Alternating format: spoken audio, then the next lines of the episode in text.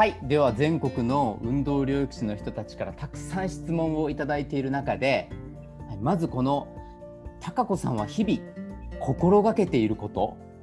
一日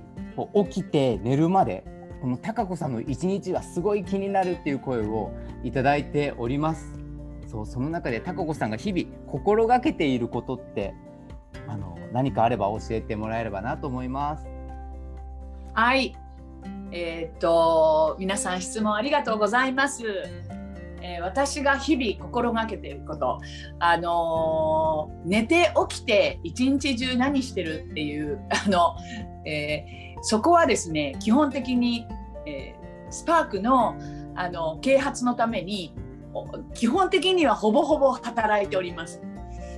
えただあのとは言っても自分の、え許される時間。の中であの必ず心がけていることは自然の中で体を動かすことですね、えー、自然の中でストレッチしたり筋トレしたり踊ったり、まあ、音楽かけて思いっきり踊ったりあのそういうこう自分と向き合うそういった時間をものすごく大事に人生かけてやっております。はいそれってこう欠かしたこととかもしくは欠かしてしまったらなんかどうかなったりする？感じですか？えっともちろんあの、はい、長く生きてますからどうしてもできない時とか、はい、あの心身ともにできない時っていうのをぶち当たったこともあって、でまあむしろそうだった時に体を動かしていたからすごくあの立ち直れたり元気になったりっていういろんなことをこう経験してそしてあの気が付いたら本当に自分の血となり肉となりっていうぐらい、うん、あの大切でこう自分のものになったというか今に至るなんだけれどもあのその経緯の中でやっぱり体を動かさないと絶対自分がおかしくなっていいったっていうのがぱり経験があるのね。うん、でその一方で苦しかったけど体を動かしてたからすごい前向きになれたし健康も取り戻せたしっていうそういったプラスもものすごく実感したことがあります。うん、なので、えーと、今あの皆さんの質問に答えるとしたらずっとあの心がけてることはとにかく体をあの動かすっていうことを欠かさないっていうことかな。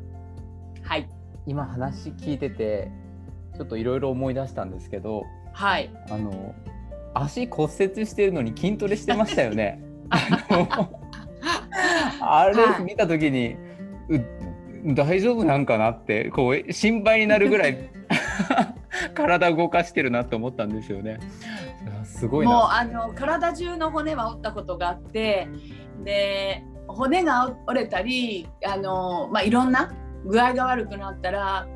あのどうしよう動けなくなったらっていう方が恐怖になるぐらい私にとっては体を動かすことがすごい大切なんですね。そうだからあの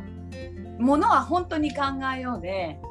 あのまあ、まず最初に体を動かすことがいかに自分の心身にプラスかっていうことをすごく実感しているからかけがえがないっていうところにまずいるわけよね。うん、うん、なので骨が折れたらそれが中断したらどうしようっていうところに、まあ、割とな慣れたみたいなところに来てるのかもしれないです。ね、そこそこだけをピロ君が見てるからなんだこの人みたいに思うかもしれないけどあの衝撃だったんです。例えば骨が折れて2週間座ってたらすごい具合悪くなるっていうのを知ってるんですよ。だから動かないっていうことに対する後から来るこう不調、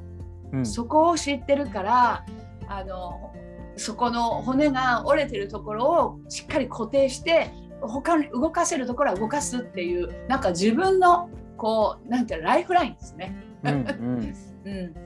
自分を守っているんだと思います。まあこれは長い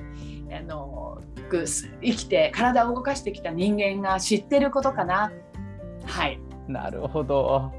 なんかもうあた新しい考え方がこう開けた気がします今の話聞いて でもあの皆さんはこれを聞いているあの療育士の先生たちはあのレイティ博士の脳科学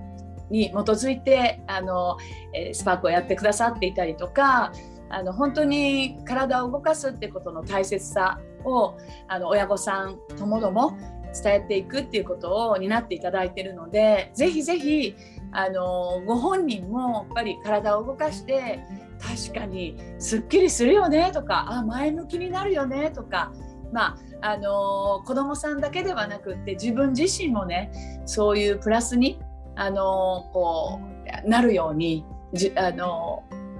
ぜひぜひやってもらえたらいいなと思っております。はい。貴重な意見ありがとうございました。はーい。はい